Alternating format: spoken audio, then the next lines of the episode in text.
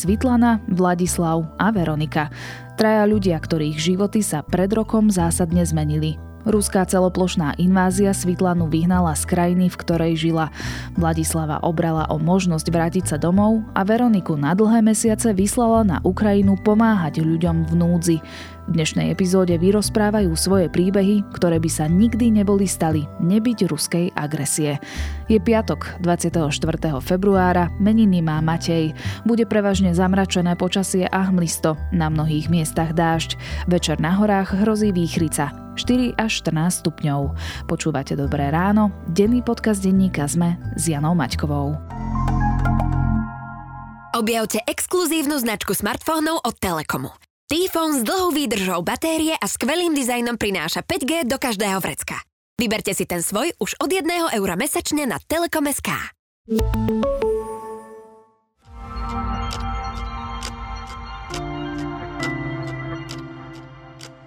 A teraz už krátky prehľad správ.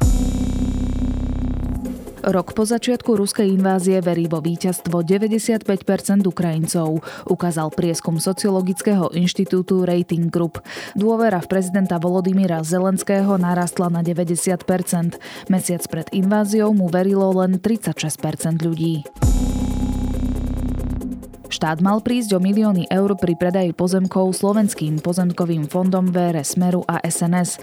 Bývalé vedenie prenajalo záujemcom pozemky lacno a následne predalo za podmienok, na ktorých prerobil štát, upozornil generálny riaditeľ fondu Jan Maroš. Bývalý sudca a predseda Najvyššieho súdu Štefan Harabin potvrdil, že plánuje na budúci rok opäť kandidovať na prezidenta Slovenska. Pre portál Aktuality SK uviedol, že spustil iniciatívu na zber podpisov. Americký kongres schválil Poľsku predaj systémov HIMARS, informoval poľský minister obrany. Má získať takmer 500 súčastí týchto systémov. Počet mŕtvych obetí ničivého zemetrasenia v Turecku a Sýrii už presiahol 47 tisíc. Z trosiek budov pritom vyťahujú ďalšie telá.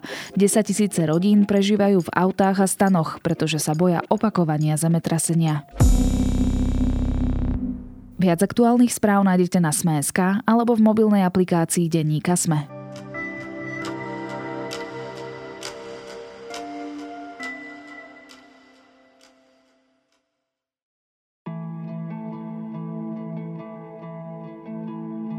Svetlana, poďte prosím trošku bližšie. Uh-huh. Ja vám nastavím takto mikrofón. Uh-huh. Viem, že to je také neprirodzené. Áno. Bo to prvýkrát. áno, áno, áno. Mm, dobre. Sluchadlo si tiež dám? Uh, nemusíte, ako, ako chcete, ale uh, môžete si dať Bliž. bližšie mikrofón, alebo vy bližšie. Tak, výborne. OK. Dobre, povedzte prosím vás len nejakú vetu, uh, napríklad, ja neviem, že um, ako sa dnes máte? Vystresovanie. Celou vetou dnes sa mám vystresovanie. výborne, výborne.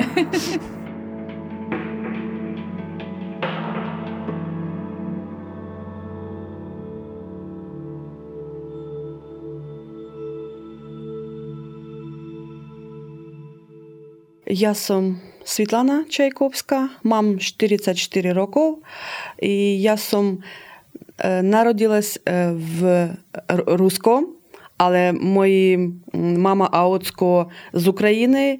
Але зараз, перед е, тим як утікати з України, бувала в Київському регіоні.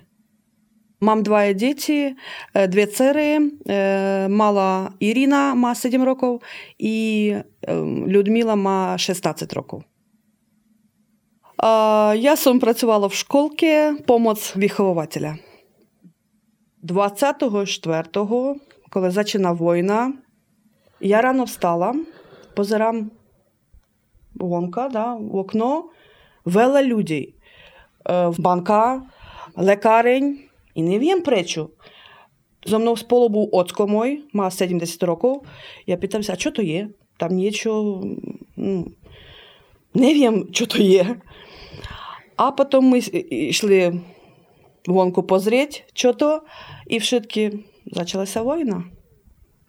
Шиткі пенязи з банка, забираю преч, э, лекарень, ліки, ріхло, вела, вшитку вшитко. Ну, То було грозне. І ми так то тиждень, від 24 до 3 марця чекали, а потім ні, йдемо преча вшитко. Ocko, ja, dve dcery, tedy manžel bol doma, on nás na vlak, ми влаком з Львова до Ужгорода, тамто до границя. Там доповідали манжел, кілько маєш року? 49. Заказ домов, а ми на Словенську. І так то 4 марта ми вже були на Словенську. Там манжела робота нам допомагала. Мали ми авто і автом від Ужгорода і до Братислави цестували автом. То маме, мам сестру, приходимо, вона повідала, що я тут робив. Я повідала, що я це бою. Вони знайшли в Мар'янці готель Вілла Ібіца тот пан, рядитель, дякуємо пану, що він дав нам на три дня задармо готель, і ми сме там бігали задармо. А я питамся, а що буде далі? А він, швидко буде добре.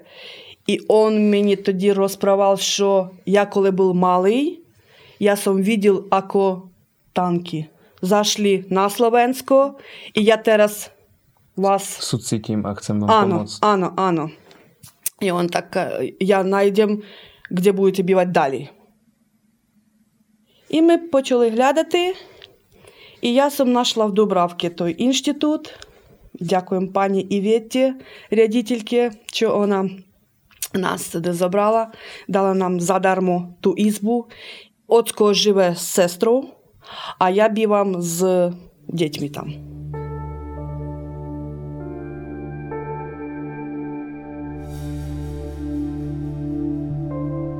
Tak dobrý deň a ďakujem za pozvanie.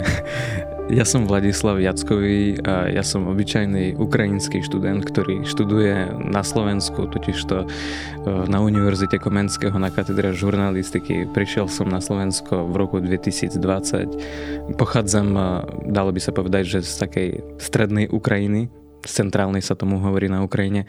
Ale ja by som to povedal tomu, že taký stredojuh, taký jemný stredojuh, pretože to je takých 70, cca 80 km od Moldavska a zároveň je to v blízkosti k Podnestersku a kvázi štátu, ktorý zase anektovala v roku 1992 Ruská federácia toho 20. z 23. na 24.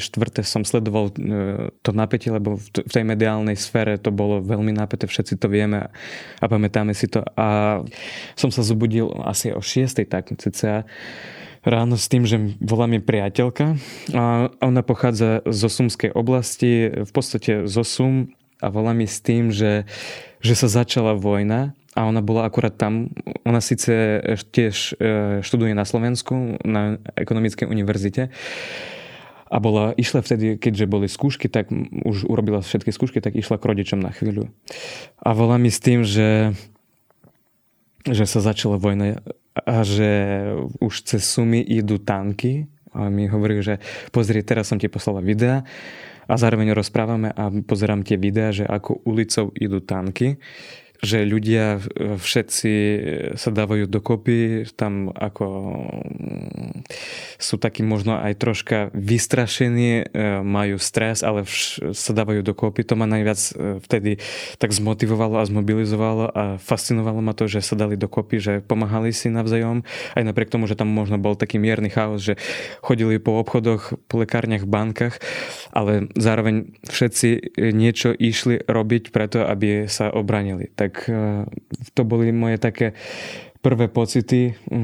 Tie pocity, by som to tak povedal, ja som sa nebal, ale mal som také možno mierne prekvapenie toho, že to prišlo aj v tú oblasť a potom som už zachytil potom, ako sme sa porozprávali s priateľkou, o, tak ja som jej povedal, že sa drž, ale samozrejme tie slova nepomôžu v ten moment. My sme si povedali, že budeme si volať, budeme si písať v priebehu dňa, že ako sa máš, lebo tak. My sme sa dorozprávali a potom som si povedal, no dobre,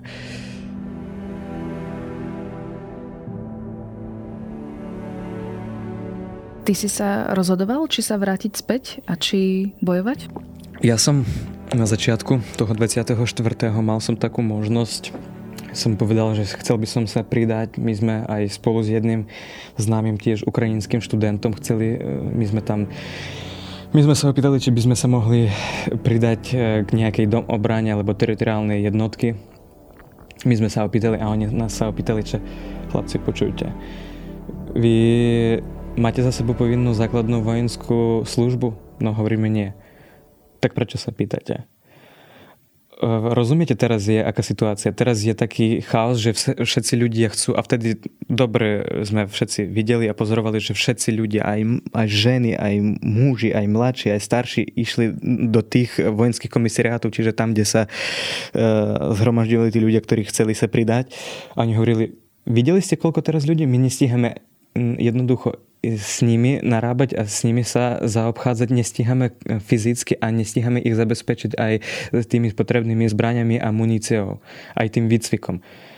Ešte sa takto opýtali, že viete narábať so zbraniami? No nie, nevieme. Tak čo sa pýtate? Kde ste teraz?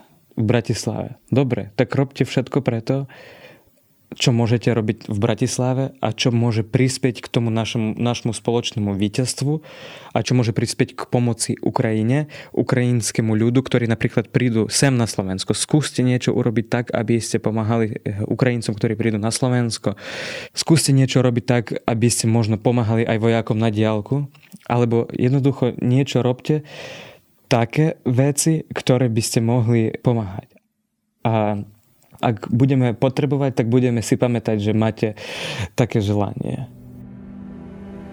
No, naposledy som bol mm, na Ukrajine 9. februára v roku 2022, čiže už prešiel ten rok.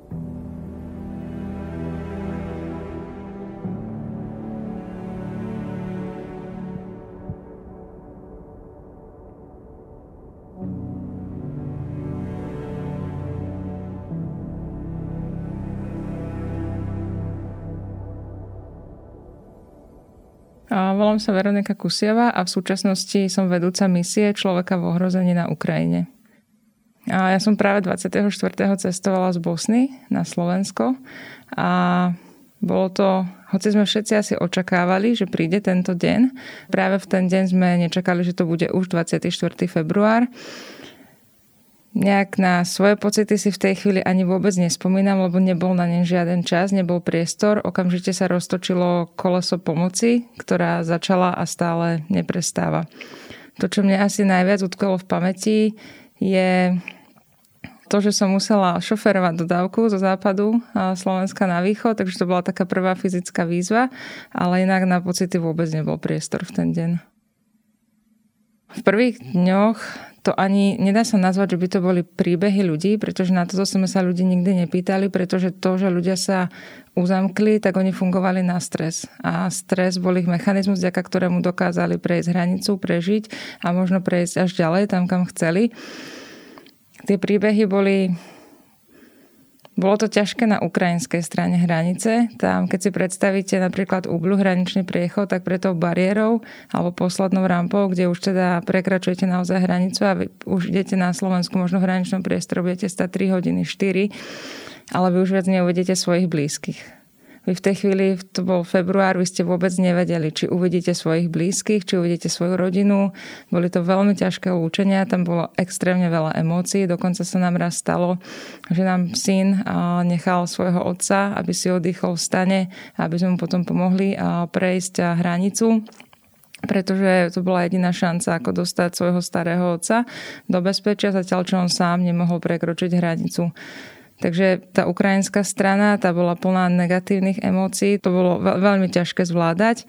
Už keď ľudia prešli na slovenskú stranu, tak tam si trochu oddychli a práve tam sme boli veľmi dôležití v tom, že im poskytnete informácie, poskytnete im naozaj, že tam vám ide autobus, toto sa môžete zložiť na chvíľku, tu máte teplý nápoj, teplý čaj, teplú deku, hneď kúsok dole vás čaká ďalšie občerstvenie, ďalšia taká stanica, aby ste sa mohli stabilizovať, dať trochu dokopy ale asi to lúčenie na tej hranici, to bolo strašne ťažké.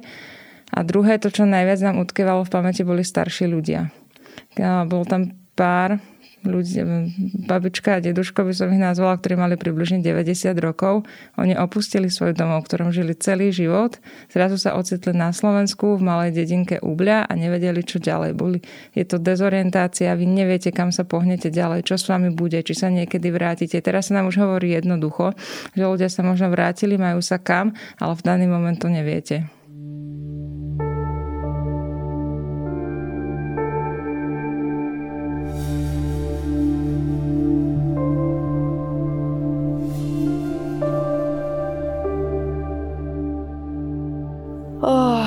Ťažko bez manžela. Už rok. Ste ho rok nevideli? Áno, áno, rok. 3. marca bude rok, ako nevidela manžela. Áno. On robí teraz čo na Ukrajine? Oh, my sme utekali a manžel išiel do výskomatu. Mm, išiel do tej, do uh, vojenský komisariát, sa to povie. Uh-huh, uh-huh. On išiel do toho vojenského komisariátu, povedal, ja chcem захищати країну. Це бранять свій штат. Ано. І вони повідали, добре, ідь, ість. Он ішов до у Львові е, військові навчання. Ну, ішов во Львові, а син на цвічисько. Ано. І через два місяці повідали, що йдеш в Донецьк. І зараз він є там, брані Україну, вояк. А сте в контакті? Áno, píše i chvala Pánu Bohu, що má život. Každý deň? Nie, не кожен день. Буває, що нема зв'язку. Že nie je signál. Áno, nie i ja takto bojím sa. Ale potom píše, що ahoj, no, fú, слава Богу. Áno. Píše vám aj nejaké situácie z frontu, alebo čo vám zvyčajne nie, píše? Nie, nemôže. To je zakázané. Áno. Áno. Čiže vám píše len, že či je živý a zdravý? Áno, áno. Ja len chcem vedieť, že on je živý a, a všetko. A tak on nič nemôže povedať. Vojaký je, to je zakázané. Len ahoj a všetko.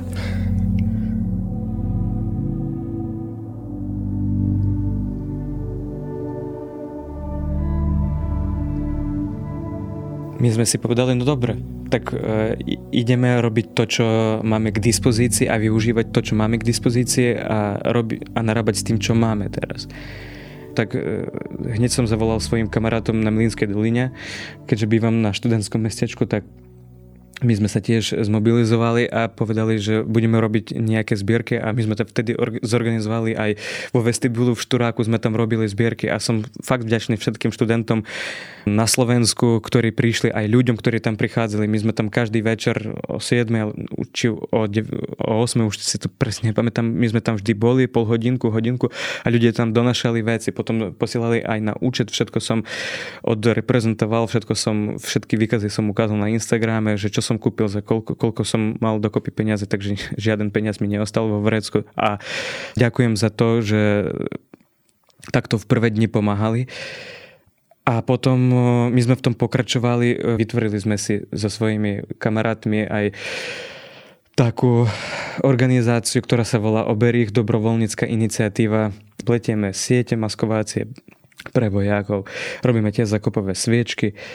Takisto aj zbierame také, že teplé veci, termooblečenie, hlavne aj pre civilistov, aj pre vojakov, pretože ak vieme, že tam je nie elektrina, je tam chladno dosť a napríklad ľuďom, keď omrznú nohy, tak niekedy sa také stáva, že najprv sa amputujú prsty a potom niekedy bývajú také prípady, že aj celú nohu, tak hlavne na to sa sústredujeme, taktiež sa sústredujeme na to, že kupujeme také tiež jedlo, že rýchlo si môže môžeš, môžeš uvariť a tak.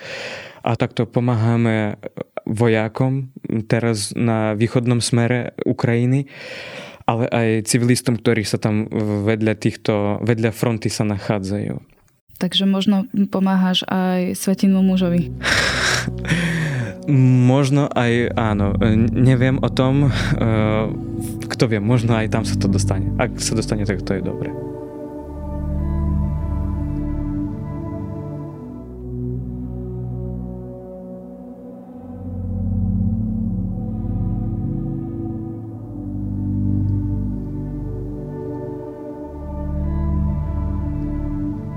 Ja som začínala od hraníc, od eh, koordinácie dobrovoľníctva alebo tá poskytovania pomoci na hraniciach. Postupne sme prenikali na, na západ Ukrajiny, bola to predovšetkým Zakarpatská oblasť, čiže oblasť, ktorá susedí so Slovenskom a človek v ohrození tam začal rozbiehať vlastnú misiu. A začali sme samozrejme poskytovaním potravinových balíčkov a hygienických balíčkov, to bola prvá akutná pomoc.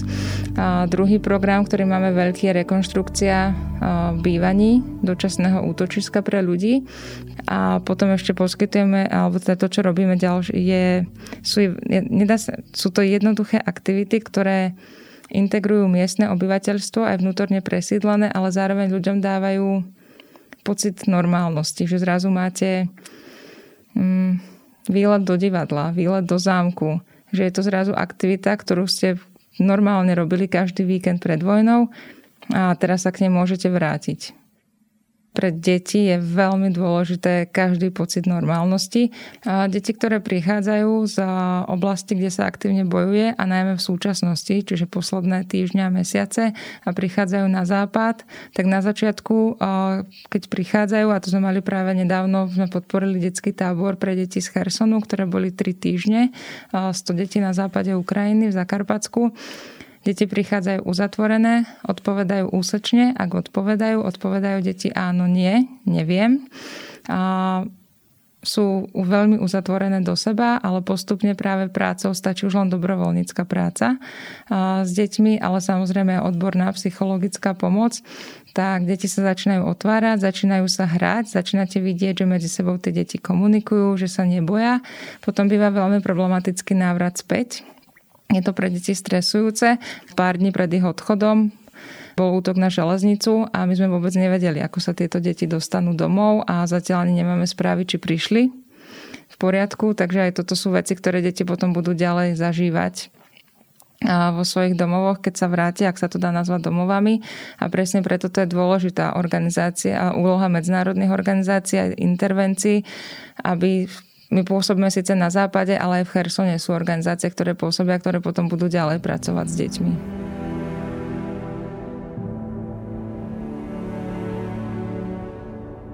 Mám bývalého spolužiaka, tak on v minulom roku už by mal absolvovať tú základnú vojenskú službu a v maji už by mal končiť. A tá základňa vojenská, tá báza sa nachádzala v Mariupole. 24. sa uskutočnila celoplošná invázia a oni sa postavili hneď na obranu Mariupolu a začali bojovať. Na začiatku tam vo februári, ešte do konca februára, ešte sme mali nejaké aj rodičia jeho, aj kamaráti, aj známi, že mali sme s ním nejaké väzby, že niečo si mohli tak v krátkosti napísať, že sme vedeli, že je v poriadku, že, že je živý. Potom už pod koniec toho marca už sme nemohli nájsť. My sme si mysleli, že dobre, to je tak možno dočasne, že teraz nemajú tam signál a to. Ale potom už keď mal v, v apríli, ak sa nemýlim, 10. apríla narodenia, chceli sme mu zagratulovať aspoň tak, že symbolicky, tak nikto sa nemohol dovolať. A potom sme začali takýmto spôsobom aj písať aj do vojenskej jednotky, aj veliteľom, že kde je. A vtedy akurát bolo také, že, že tam e, v Mariupole to bolo najintenzívnejšie. Azov ocelárňa, čiže Azov stal, že tam bolo veľmi nebezpečné, že veľa ľudí sa dostalo aj do zajatia, aj veľa ľudí zabilo a videli sme všetci, koľko tam bolo zabitých ľudí. A my sme chceli sa dozvedieť, že či možno sa nachádza na nejakých zoznamoch, či už stratených, alebo zabitých, alebo zabitých v najhoršom samozrejme, alebo niekde, možno niekde v zajati. Tak nebolo v žiadnych záznamoch. A my sme takto hľadali, hľadali, písali sme a ne, tá vojenská jednotka hovorila, že nemáme zatiaľ žiadne informácie o ňom. A teraz náhodou jeho rodičia a jeho kamaráti, ktorí tam na Ukrajine, náhodou našli na sociálnej siete Telegram, kde tam aj rúskí vojaci v skupinách dávajú videá, ako sa správajú s ukrajinskými zajacami a na schvál tam dávajú, že ako ich tam bijú, alebo tam ešte tam sa smejú nad nimi a tak. No, robia zlé veci nad vojakmi. A náhodou našli video s našim Viktorom. Ja som sa tak tešil, keď mi to poslali, lebo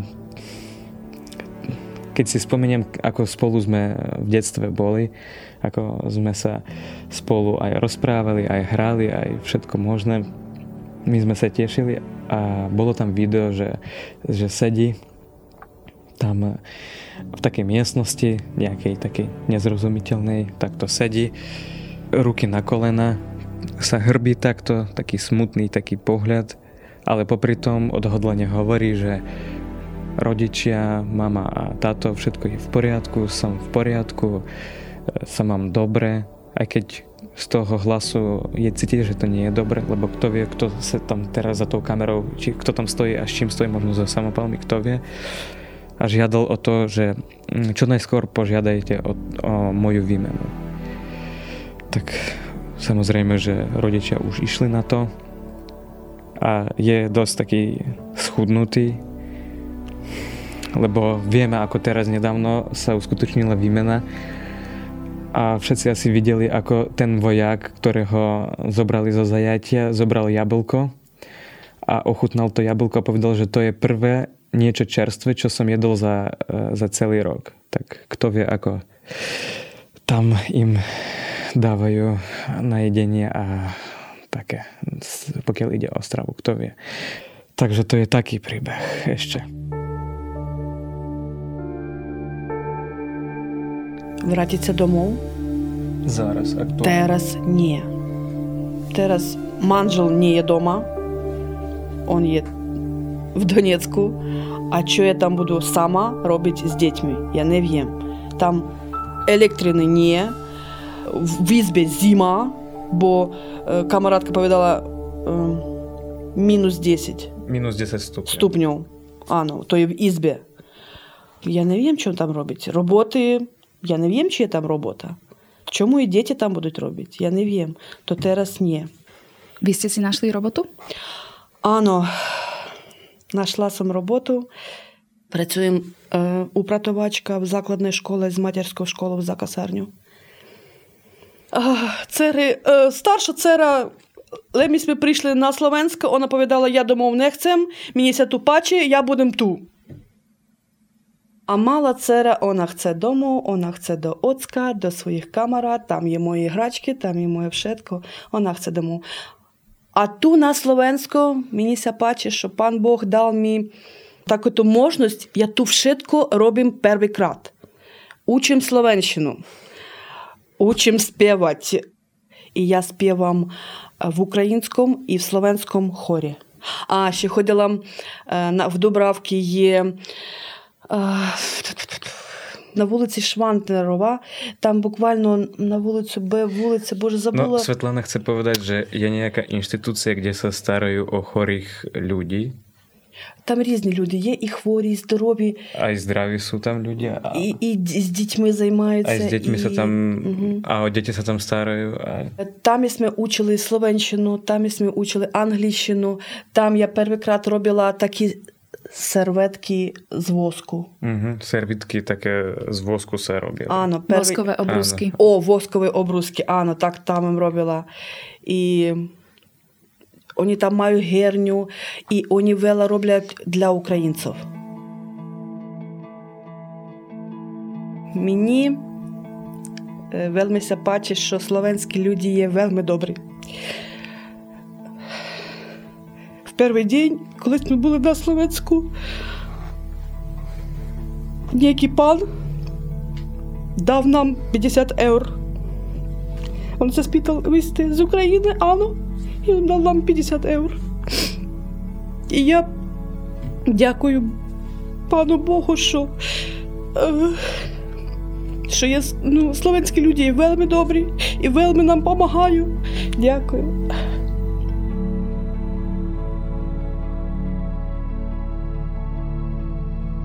Rok strávený na Ukrajine bol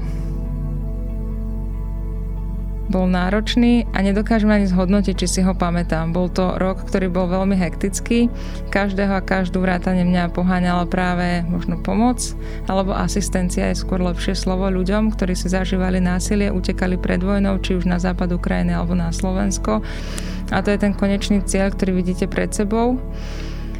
Náročný ten rok bol v tom, nedá sa nehovoriť, že objem práce, ale náročný bol vo vyrovnávaní sa, že neviete pomôcť každému a každej, nemôžete pomôcť každému a každej, prídete naozaj do terénu, stretávate sa s rôznymi príbehmi a vy viete, že babičke v tejto chvíli nemôžete pomôcť. A aj keď jej pomôžete, tak to možno bude o 3 týždne alebo o 4, lebo niektoré procesy trvajú dlhšie, niekde pôsobia už aj iné organizácie to koordinácii a na druhej strane ten rok bol veľmi rýchly.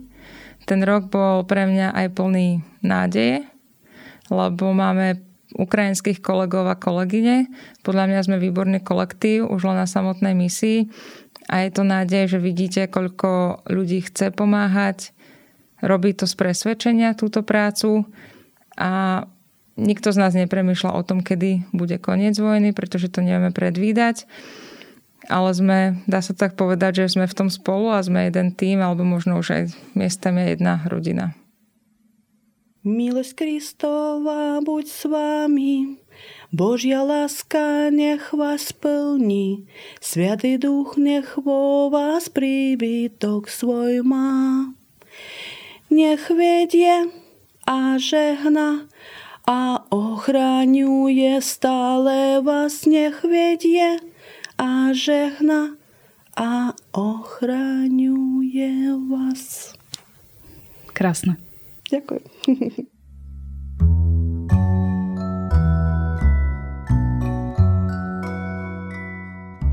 Ak máte možnosť, pomôžte ľuďom, ktorí prišli na Slovensko, ľuďom, ktorí na Ukrajine zostali, aj vojakom a vojačkám, ktoré bojujú na fronte.